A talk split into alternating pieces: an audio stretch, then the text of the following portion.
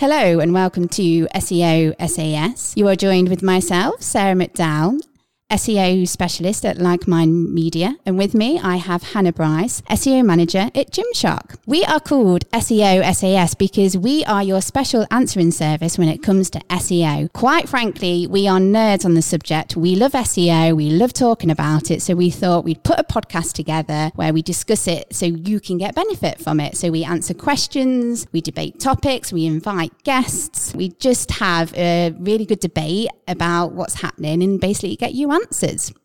This show is brought to you by the team at Like Mind Media.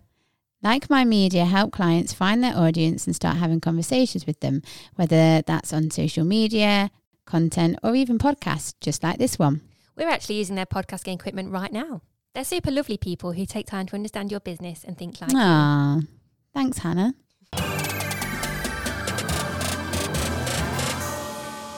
So you might feel that there's a certain voice missing on this episode, and that's because it's just me today because Hannah is at work, and sometimes, like I always say, work just gets in the way of things when all you want to do is do a podcast all the time. But do not fret because you're, I'm not just leaving you with myself because we all know I'm a bit of a rambler and I won't be talking about SEO. I'll be talking about my dog, roller derby, my thoughts and feelings. It will, it will just be a mess. So we have the wonderful Jacob Stoops who is joining the podcast. So let's introduce Jacob Stoops. Hello.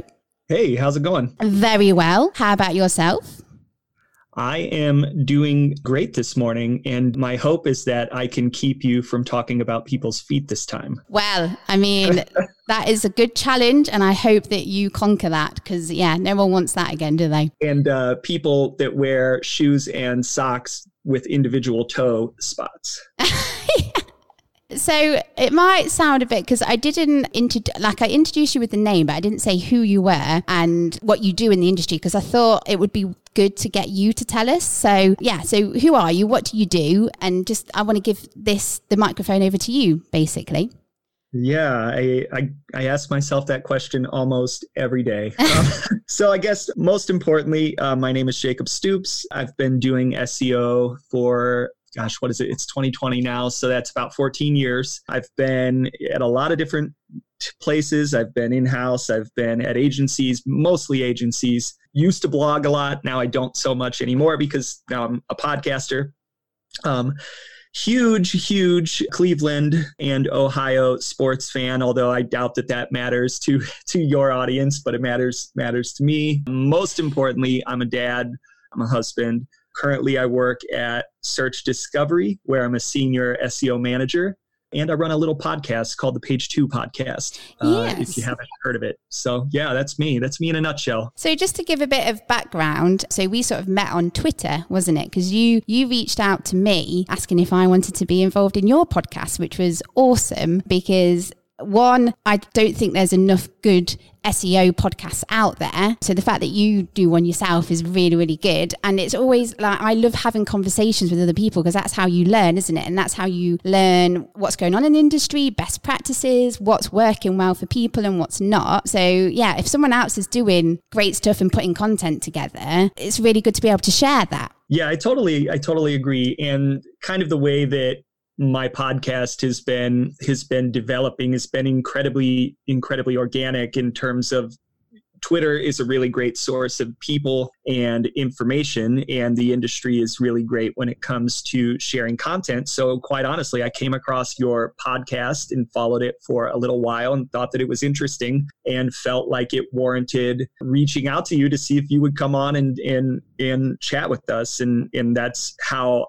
almost every one of our guests has kind of come about just very organically, kind of a hmm, that person is is interesting or they're doing something interesting. Obviously at the beginning when we're thinking when I was thinking about it, we started you know with a with a list of people but then as it's been kind of going further and further it's just been really organic in terms Hmm. of like who we want to to talk to and it's based on finding people interest interesting. And we found you guys in what you're doing very interesting. So it was e- really easy for me to say hey I want to have them on. And what I wasn't sure of is if you would if you would actually say yes. And and you did and it was an awesome episode. So I'm, I was really thankful I, for that. I am one of these people I don't know about you but you've just got to say yes to things yeah. Yep. Like it's oh, there was a film with Jim Carrey like Yes Man or something, where basically um, he gets challenged, so he has to say yes to everything, and he gets in these weird and wonderful situations. But I'm a bit the same. Like you've just got to say yes to things, haven't you? Because if you don't, then you're going to miss opportunities and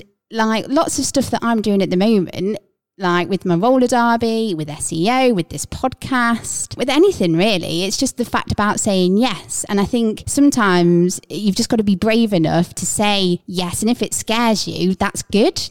I don't know. Um, but obviously, um, so I've got a few questions that I'm going to ask you. And we will delve more into your podcast. But I want to start by asking how you got into the world of SEO.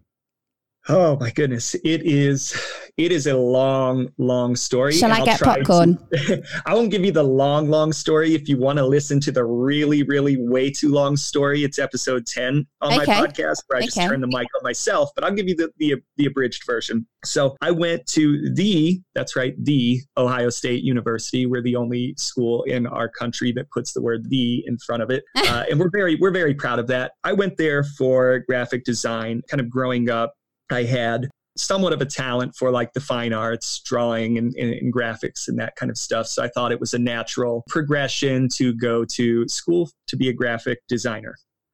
And uh, so that was in, in about the year 2000, uh, which if you do that, you can figure out how old I am. But I started there in 2000 and in 2002 i came down to columbus ohio because i went to a, a, regional branch to begin with. I'm a small town person so i didn't like the idea of going from my small town of 5000 or probably actually probably less people to a city of a couple million.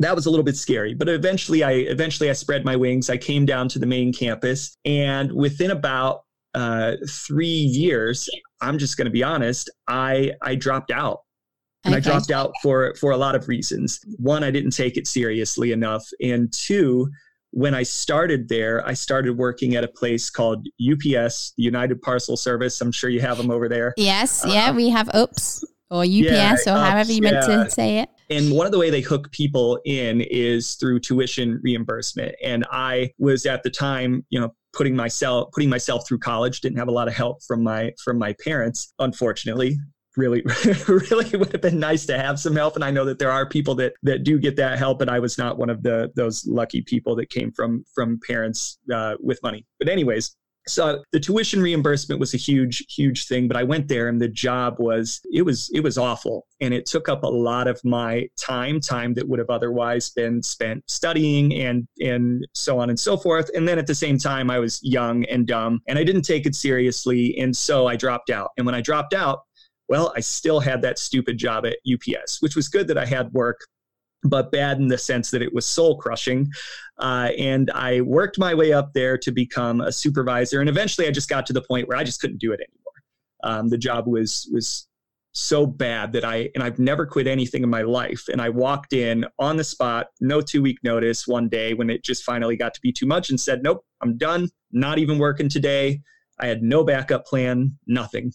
And so I I went on and and uh, connected with a few a few of my friends who were working at different places, and I got uh, a job at a pet store of all places, and then I got a job at Staples, the office supply store. And because I needed to make up the money, I decided, okay, I'm going to try working every single day of the week.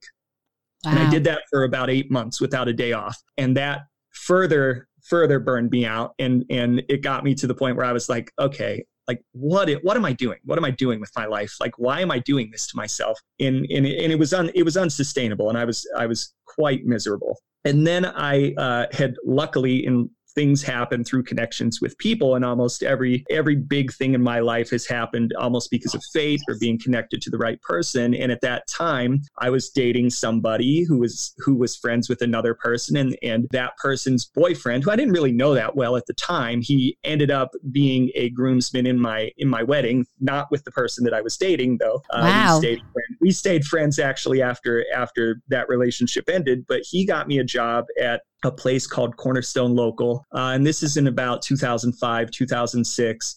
And they had, it was a really weird business model. They had two sides of the business. One was like cold calling uh, and filling attendance for conferences and weird I don't I still don't quite understand it. And the other side was local search marketing. So they started me because I had no experience with marketing on the cold calling side and I was so so bad at it. I got so nervous when I would get on the phone that I was the telemarketer that would get flustered enough and hang up on you rather than you hanging up on on them. So I didn't last very long there and my friend comes to me and he says, "Okay, Jake, you're not doing very well on that side. We're gonna we're gonna try you out on the other side of the business. And here's the deal: you have to teach yourself how to build websites.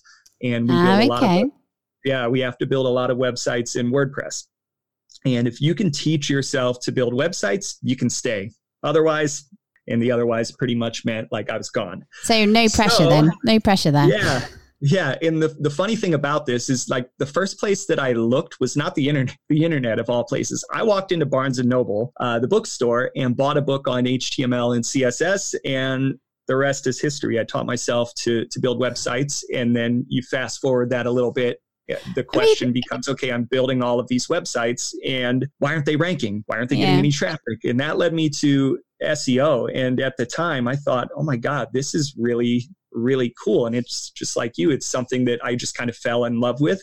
Yeah. And became really passionate, passionate about. And at that time, like I had no kids, no wife, nothing, nothing but free time. And I just went head head first into it and learned as much as I could could learn. And then through another connection, was able to get my first SEO job. I think it was 2007 or 2008. I can't quite remember. As kind of a, an intro SEO analyst, and basically at a, uh, it was at an agency called People to My Site, which is a great name for uh, an SEO an SEO company. And from there, things kind of took off, and I I said this is this is my career. This is what I want to do. Uh, and not only that, because I had dropped out of college, I didn't have a college degree, which is a huge barrier to entry especially at that time, a huge barrier to entry with a lot of other professions. But SEO, it wasn't a barrier to entry because it was still a very young industry and it was not required. What was really required is the stuff that I that I knew. So it was not hard to get an SEO job without a degree. It was more about real world experience, which I okay was developing at that point. So fast forward, now I'm at, um, I've been, like I said, to a bunch of different places. I've been yeah. at agencies most of my career. I've been in house a couple of times. I like agencies a little bit more. It fits my, um, it fits me a little bit more. But now I'm at Search Discovery. I've been here for about a year and a half now and um, I love it. I love what I'm doing. So very very go. happy, and I feel very lucky and thankful that uh, SEO kind of chose chose me, and I yeah. chose it at the same time. I think um, that's my story. No, I mean it's a very interesting story, and I mean I don't know if you saw, but something that's trending on Twitter is there was someone who asked SEOers how they got involved, mm-hmm. and what I'm seeing is a lot of people that you don't necessarily plan to do SEO. It's just something that seems to happen and something that you naturally fall into or the opportunity comes about. So it's really interesting when we get people on the podcast just to see how they got into the world of SEO because it's never the same. like everyone has a different story and it's great to share that. So moving on then, earlier on you said about your page 2 podcast. So and it's an awesome podcast that you and um, your colleague Jeff, because you work with Jeff, don't you? I do, Jeff Louella, um, and I've worked with Jeff uh, a couple of times, which is is funny. I worked with him uh, at one of my other agencies way back, and then he went his separate way, and I stayed there, and then eventually I went my separate way, and then now we both reconnected, and we both work for Search Discovery, which is crazy. And what I find a bit crazy is on your podcast in your early days, you had Rand Fishkin. I did. I how? Did. How? How? How did that happen? And um, also, were you a bit starstruck? it didn't. It, shockingly, it didn't uh, come about because Rand really wanted to be on my podcast and really wanted to be on the first pioneering episode. I got um, I got really lucky. So before I worked at Search Discovery, I worked at a place called at the time Startups.co. Now they've rebranded to Startups.com, and Startups.com uh, is a huge, massive hub of information and expertise, and it's a huge platform to help people who are starting their business get it off the ground and understand how how to make it a viable, successful business. That's kind of what they do. And one of the one of the the types of content and, and, a lot of their marketing is based on content strategy and putting out really great content from people that have kind of been there and done that. And one of the things that we did was a lot of founder stories kind of the origin stories and uh, of of really successful founders. They have a lot of them on there. Brian chesky elon musk like the really well the really well known ones. Mm. and because i had known of rand with uh, obviously him being kind of an SEO celebrity and his intersection both with the work that he had done at Moz, the work that he's doing now with SparkToro and getting that company off the ground, and the fact that he had just released a book, Lost and Founder, which was exactly uh, about the trials and tribulations of being a business owner and talks a lot about the business side of things at Moz and kind of what he went through in the in the background on all kinds of all kinds of topics running a business getting funding uh, eventually selling you know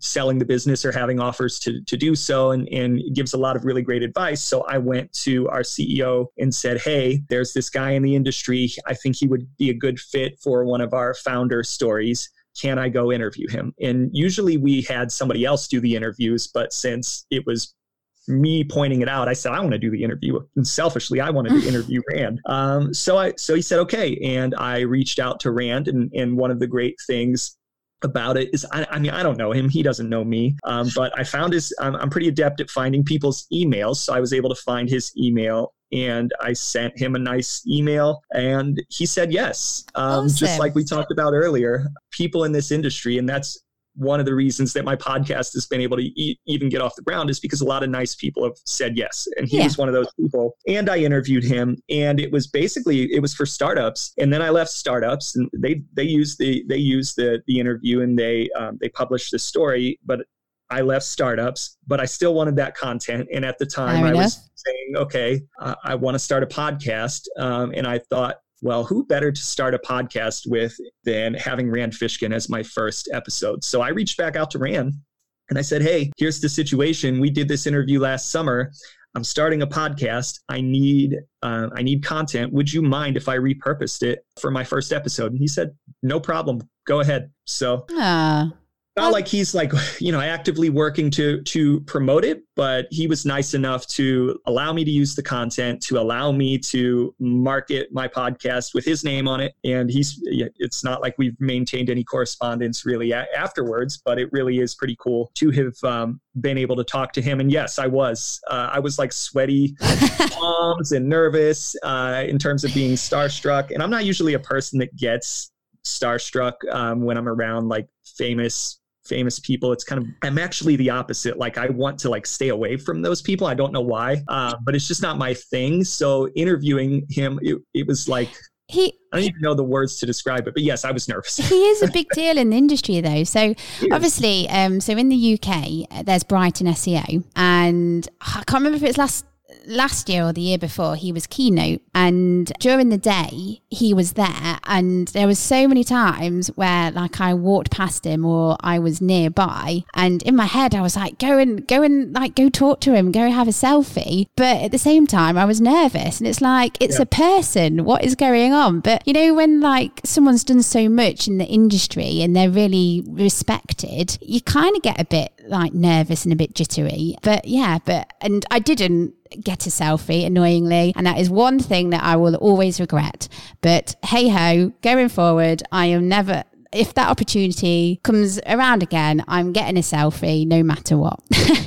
Absolutely, so, yeah. And, and like you'll find that those people are like more than willing to talk to talk to people that's that's one of the great things yeah. about some people in the industry and i just remember thinking the entire time and he was really great on our episode and really nice and i'm asking him what I thought were intelligent questions while in my head thinking, don't say something stupid. Don't, don't say, say something stupid. Don't sound stupid. Don't sound stupid. And I feel like when I go back and listen to that episode, I sound like a complete idiot, but not um, at all, not at all. but so, he gave really great answers, so I was happy that he kind of carried me on that episode. Obviously, moving moving on then from Rand and your podcast. So I, when we were sort of discussing what we were going to discuss on this podcast, you sort of said the areas that you're passionate about or the areas that you like to talk about. My question now is what steps are involved in putting together a SEO and content strategy that works?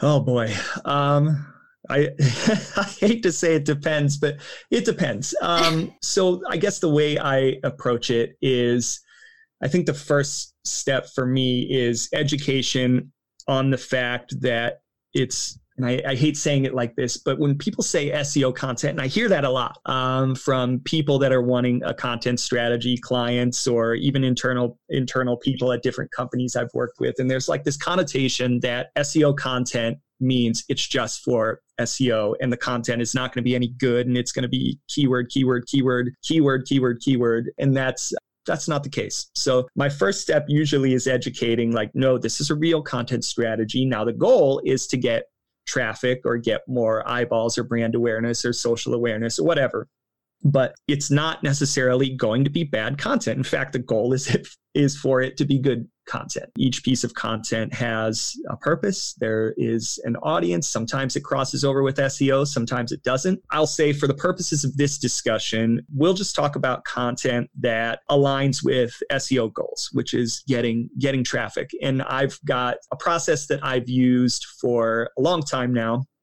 and it's really kind of a five phased process. Step one being discovery, and I'll explain. Um, step two being strategy. Step three being execution. Step four being amplification. And step five being measurement. Uh, and what I mean by each of those steps. So, step one, uh, discovery. So, at the outset of any sort of content strategy or any sort of campaign that we're uh, when we're beginning work with a client or when I'm when I'm beginning work on a on a site the discovery part is is the most crucial part in in my mind this is and I like to use this analogy this is like going out into the ocean to fish and seeing how big the ocean is and okay. what I mean by that is conducting an audit looking at uh, your content inventory, seeing like, okay, what all types of content do I have right now? Looking for your gaps, doing keyword research, and understanding what things are people searching for that are related to what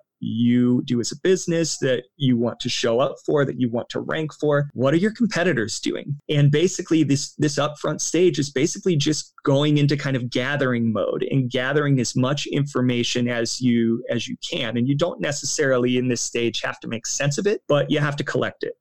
So once you've collected all of the information, the next analogy that I use when you move into kind of the strategy phase is you have fished in the ocean, right? And and you've seen how big uh, the ocean is. Now you've got to try to decide, okay, where is the best spot to fish, right? Because you've got this massive ocean, but and you've got all these potential things that you could create content about but what should you create content about? What's your wheelhouse? Uh, and that's when you take all of that information and you begin to define what what's your strategy. How are you going to approach it? How do you map keywords to pieces of content that you already have? How do you map keywords to potential new pieces of content? this is where you would build build a roadmap build a content calendar and figure out okay how many pieces of content do i have to create do i need to update any internal pieces of, of content do i need a new of voice. Do i need to redefine any of any of that? And even furthermore do i need to train anybody on what we're what we're doing? Are there any other teams that need to be involved? And this is when you kind of build that strategy and you and you create your plan.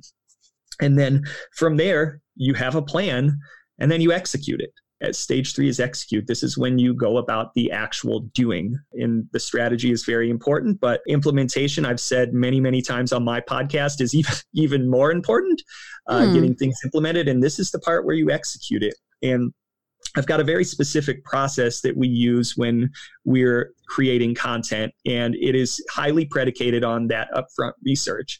Uh, but when you're when you're going through kind of the technical process of actually creating a piece of content, one of the things that I find that is missing, because often what you have is you say you'll see in organizations people will you'll say, Hey, we need a piece of content about topic X. And then they'll go off and write. And then they'll come back to you and say, Okay, now optimize it and I have to I, I, that that like makes my my blood boil a little bit. And it's not because they're purposely doing it. They just don't know any better. So my goal in kind of re-educating people is to say no no no the optimization doesn't come at the end. We've built a strategy. Now we need to technically execute on topic X. And what needs to happen is we as SEOs need to help inform the writer before they start writing. And that means looking at the search results understanding what's happening there mm. understanding who's ranking, what they're doing, what depth they're covering a topic within, what subtopics they're mentioning, and then from that, writing a brief or giving the the content author some kind of direction on what they need need to do in order to have a chance to rank well for a particular topic. And not only that,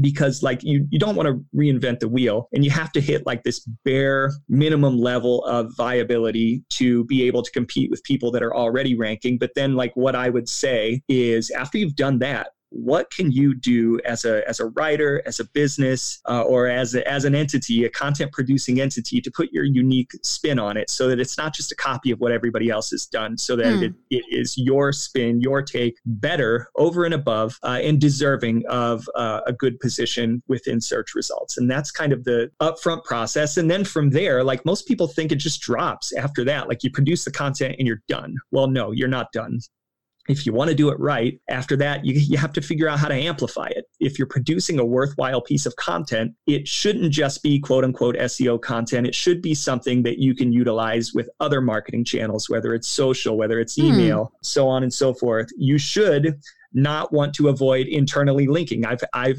worked with clients that say, let's produce this SEO piece of content, but I don't really want to link to it anywhere, even in my footer. Um, Which seems like crazy. yeah, like they're embarrassed of it. And um, I, you shouldn't, if you're taking all this time to produce a piece of content, you shouldn't be embarrassed of it. You should link to it as much as as is contextually relevant. You should incorporate it all over the place. And uh, not only that, you should not be afraid to promote it uh, externally. Mm. And I hate to say link building, but go out and try to build links if you think it's a good enough piece of content. Just, uh, and then last step is measure yeah. and repeat. Um, so I just want to go back to the point about um, so you've put all this time and effort uh-huh. into this piece of content. You may as well like spend the same, if not more, time promoting it. Because if you've put this much time, blood, sweat, and tears, then you should find in all different ways to get content under people's noses. And I do think, yeah, some people neglect that bit. So like, right, I know I need to write content. So I'll write this content. It's optimized. I've done it. It's on the site. And then they don't do anything with it afterwards. And it's like you're missing you're missing a step there, aren't you? So well, and a lot of times, what I've found is the people that are helping you push the content live aren't the same people that are helping you promote it, right? So you have to be able to work with the people that are helping you with the tactical execution, but then also know and interface with the teams that are doing the promotion and make sure you're getting that in front of them so that they know, hey, this piece of content exists. Hey, here's why you should promote it. Yeah. Here's how you can promote it. So it becomes kind of more of a relationship building game. And if you've built the right relationships within your company, then you'll have less friction when it comes to getting stuff like that accomplished. Awesome. Another question that I, I want to ask you then is sure. when you've compiled and put this content together um, and it's on your website, what metrics should you be looking at to sort of understand the success of that content or campaign? So this is, I'm going to say it again. It depends. Um, it depends on what you're trying to get out of your content. So I don't I, I can't say that there's a one size fits all metric because every piece of content has a, a specific purpose, a specific audience is meant to do um, a specific thing, and sometimes those things cross over, sometimes they they don't. Um, some content the goal is to get leads or conversions in the door. If that's the case, then that's your metric. Some content is for brand awareness purposes, and you would never be able to rank organically for it. Um, in that case, you might look at overall traffic, not just organic traffic, but overall traffic. And you might look at over the course of time brand uh, awareness, brand search volume, things like that. If you're looking to get more social engagement, well, that might be a different type of content and a mm. different type of metric. But if you're if you're looking to get traditional SEO SEO metrics and, and those types of things, obviously it's organic organic sessions, organic leads, time on site. Mm. Uh, those types of, of vanity uh, rankings. They're really those are really high level vanity metrics, but I would also say that each brand is its own is its own entity and has its own sort of sets of metrics that they need to go by. So I'm sure that vanity metrics are nice that each piece of content should have its own deeper engagement yeah. metrics to measure how are people interacting with that piece of content. And not only that what's it doing for my business? How yeah. much is it costing to to produce? That type of stuff. So they should align or go towards the business goals like over overall shouldn't they really? Now I have realised that um, whenever I plan a podcast, I always get really excited and want to ask all these questions. And I never sort of concept of time, just there's never enough time, is there? So I'm having to pick because there's a lot, lot of questions that I've sort of jotted down here um, and I'm just conscious of time. So I'm going to ask two more questions and then we'll move on to the feature because we sure. couldn't do an SEO SAS podcast without the feature because let's face it, that's probably why some people listen. Just to, for the the fun quiz at the end. But yes, so the question is, what tip would you give to our audience on how they can improve current content on the website? So, going back to your earlier point about not reinventing the wheel, so identifying content already there. Yeah, yeah. So I have put together a couple. So in, in the first one is going to sound incredibly cliche, so forgive me, but think of the end user. Yeah. Think of who, who is consuming the content. What are they looking for? What will they be looking for? What do they need? And try to put yourself in their shoes. So try to, if you're putting a piece of content on your website, like try to go outside of your own biases and your own experiences and think if I'm a consumer who has no idea who this person is, who the brand is, and I'm trying to look at this piece of content, what is my experience? What do I want? What am I expecting out of this website? And does this content fulfill it? and from there you can understand okay what what changes mm. might i need to make to to the experience um, the other thing we'll we'll kind of uh, go back to what I was saying earlier about the the need to actually look at um, what content is already performing well, whether it be on your own site or within search results. I think it's just important to not have to feel like you have to recreate the wheel in every case. Every site or most sites have a particular piece of content that does well. And I think the question is to, to, to figure out why. And we're SEOs, so we reverse engineer everything. Or if you're trying to rank for a certain thing and trying to get traffic for a certain thing, well, go out and look who's already getting traffic. Google's rewarding them for a reason. Mm. Um, your job as an SEO is to figure out what is that reason? What are they doing? What are they doing differently? What could you be doing better? And utilize that information in terms of, okay, how in depth are they going? What subtopics are they mentioning? Do they cite external external sources? Does the content use other types of media, images, video, audio? And how can you utilize all of that information that you're reverse engineering and apply it to whatever piece of content you're trying to improve? And then the last thing I would say is, is especially in today's world, people are consuming content across all types of devices.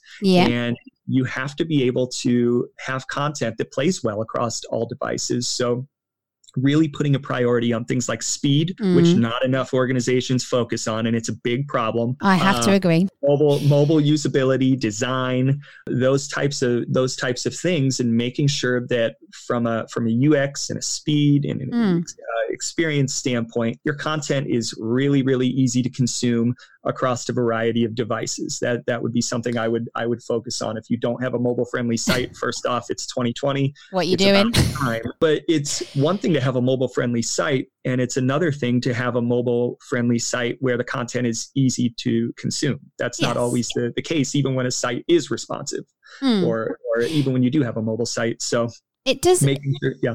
It Go does. Ahead It does amaze me that in this day and age, I'll go onto a website and it tends to be, say, I'm buying gig tickets or I'm on a concert site. Those are the types of sites that don't tend to be like responsive or mobile friendly. And it's just, it just seems crazy that even this with this day and age, that's not on people's priority list. That okay, because I get it. Like some websites have been around for a while and they've probably not done much changes, but that's a big thing. It needs to be responsive. People need to be able to access the content, whatever device they're on. And it's, yeah, and like you say, it, not just about it being responsive, but speed as well. Because loads of times people are on their mobiles and they're not connected to the Wi Fi. So um, it needs to be fast for 3G, 2G. So, my last question, and then we'll move on to the future. I'm guessing you're very excited for the feature. I don't know what the future wow, is. So there you go. We'll so we ask all our guests this. So you get to pick one favorite SEO tool. So I know there's loads out there, but if you have to pick your favorite, which one would it be? Wow, just one. That's that's. Sorry, difficult. we are a bit Scrooge. Yeah, yeah. So there are a bunch of really great tools. I'll I'll give you my top two, but I'll tell you the one that if I was like on a desert island and having to do SEO, that I would pick. Ahrefs and Screaming Frog are my my top two. Um, yes. Ahrefs is has skyrocketed over the course of the last couple of years in terms of their product features and their position in the market as an enterprise tool. Um, and I just, I really, really love what they do. However, if I were like by myself on a desert island and needed to optimize a site right there on the fly, there is no better tool than Screaming Frog to do a, a site crawl and to understand what's going on on a website. I use that tool every every day, and I don't know what my life would be like with without it. I have to agree. Screaming Frog is amazing. And I don't even know if they know how amazing their tool is. Just the insight and how much you can do with that tool is amazing. And the fact that you don't even have to pay for it. So if you've got a small site, it crawls up to 500 URLs for free. So they just, it's, just gives so much value as a tool. So we, we, me and Hannah love Screaming Frog. Um, that's one of our favorite tools. Right. So I feel like I need to do a drum roll because now it's time for the feature. So I thought it might be fun to do a bit of a UK British quiz with you just to oh, test boy. your knowledge. I mean, some of the stuff I had to Google, so it doesn't I'm not I'm not a great Brit myself, if that's the right way of saying it. But how would you say your knowledge on the UK and Britain is on a scale of 1 to 10? Oh boy, like a three? A three. Uh, okay. Uh, probably not great. I'm going to embarrass myself. well, you might. You might surprise yourself. You never okay. know. Right. So, starting off with the first question in the UK quiz How many prime ministers have served our current queen? So, our queen that's now Ooh. during her reign. Wow. And I, I do know that what she has been queen since the 1930s, right? World War II era. Um, well, that sort of that there is a bonus question on that, so we'll come back okay. to that one. Okay. Um, I'm gonna say 20. Oh, not quite. The answer I was looking for was 14. Oh, okay. So still, still up there. I mean, it's crazy how long she's like carried on, uh, but yeah. there's been 14 prime ministers. So yes. so a couple of bonus questions about the Queen. How long has she reigned for? So you you believe that she's been going since the 1930s. So if you could give me how many years? Okay, let me let me let me do the math here. 80, 80 years. Close. 67. 67. Gosh, how old did I think she was? you were putting years on the queen. Let's hope I she's not like listening. She has been around since World War II, but maybe she just wasn't queen. Okay. So. Who was her first prime minister? He's one of the most famous ones, I would say. Uh, Neville Chamberlain? No, Winston, Winston Churchill. Winston? Okay, Winston came after Neville Chamberlain. I, I wasn't sure which one was the first. Do you want to know okay. something? I've never heard of that person that you've said That's how bad my Oh, Brit- man, UK yeah, so knowledge is. yeah, well, yeah. If you're a student of history, basically, he was the one who came before Winston, and he was kind of a, a a a Nazi denier in the sense that he didn't believe that they were as big of a problem as as they were, and obviously Winston was what he was and and was really saying no they're a problem we need to be doing something about them and he and and Chamberlain himself was kind of a placater and trying to appease Hitler, and obviously you can't couldn't do that. So Wow. I mean, are you trying to get bonus points from me here? no, no, I just I'm a I'm a huge history uh, history buff in World War World War II, so I I do know a bit about that, but I'm sure Fair I'm going to fail every other question. okay, so the next one's a bit of a weird one, bit out there. So obviously, UK or Brits are known for loving tea, cups of tea. Yeah. So Uh. I hear that. on average, how many cups of teas do British people drink a day? It is in the in the millions to give you a bit Oh, of a not just a single person. Um, no. okay. So collectively, all the British people, how many cups of tea do we get through in a day? and how many British people are there? Okay, so I have got this written down. So currently, this is the source is Statistica, or if that's said right. But Statistica? yes, thank you. So there are currently 67 million people in the UK. Okay, so I'm gonna say, and this is daily, right? Yes, how many? say 200 million. Oh, so close. 165. Okay, so not quite three teas a day. No, a day. But and a half. I, I thought that was my, me myself. I don't drink tea. I, I'll have a peppermint, but I'm more of a black coffee. I don't know about I was you. say I was trying to equate it to coffee, and I know coffee here in the U.S. people, especially people that like it, drink quite a bit. So two, two or three in a day is nothing. okay, next question. What is a cob? A cob. Spout C O B. I'll give you another one because obviously we have different we have different words that mean the same thing. So I'll give you another one of BAP. So if I was to offer you a cob or a BAP, what would I be offering you? Maybe like uh, a pipe to smoke in. a corn cob pipe. a piece of corn. I can see, yeah, because you have cob is corn, don't you? Corn on the cob. Yeah. Unfortunately, it's like a roll. So, so like a sandwich, but a roll. So like a ham roll, cheese roll. So some places in the UK call it a bread cake. Okay. So, um, I mean, I don't know if I'm being a bit too tough with my UK questions, but Oh my. Well, I, I feel like an idiot. I'm not feeling like a stupid American who doesn't know anything about other people's be- cultures. to be fair though, so we're from the Midlands. So people in the south wouldn't know what a cob was because in the south they would call it a roll. But there's even yeah, but then there's people in the north who call them bread cakes. They're all a bit like yeah, we can't stick to the one word, can we really? okay, so two more questions and then uh, we'll wrap up. So why is Big Ben, clock tower in London, called Big Yep. Ben? I have no idea. I really don't know. I'm trying to see if I can give you a clue. It's something to do about the actual clock tower itself. Still don't know.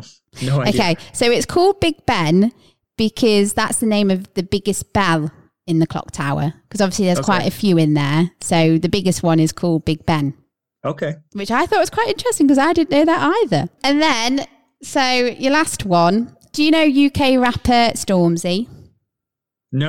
Oh, I'm not. A, I'm not into rap music No. or like just any kind of modern music as much as you would think I am. I'm. I'm uh, into uh, Baby Shark because of my three kids under six, and that's all I get to listen to.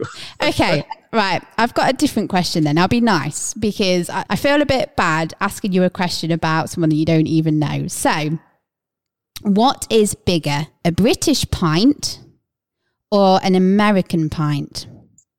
It's got to be a British pint. Yes, that is Gotta be a correct. Yeah. So, unfortunately, I think that was the only one that you got right. Oh no, I was so close on the uh, on the on the prime minister thing. You were very, I very knew I would do bad though. I'm not. I'm not. I'm not kidding myself. I knew I would do bad. but how about this one? Okay, there is one more, and then we should definitely wrap up because I'm looking at time. True or false? Knock a door run, which is in your terms, ding dong ditch. Is that right? Is that a thing? Yes, yeah. that is a thing so, over here, but it's called something else that I can't say. oh, why? Is it swearing? Uh, it's swearing and racist at right. the same time. Okay, let's let's go with ding dong ditch. But yeah, is so, you knock on somebody's door and then run and hide and watch their reaction. Yes. Yeah. Yeah. Okay. Yeah. Yep. It's the same thing. Yep. So, is that illegal under UK law? Seems like it would be. Yes. Not illegal here, but seems like it would be there. People are, I think, maybe more polite there. We are too polite for our own good. so I think you got two questions right there. There we go.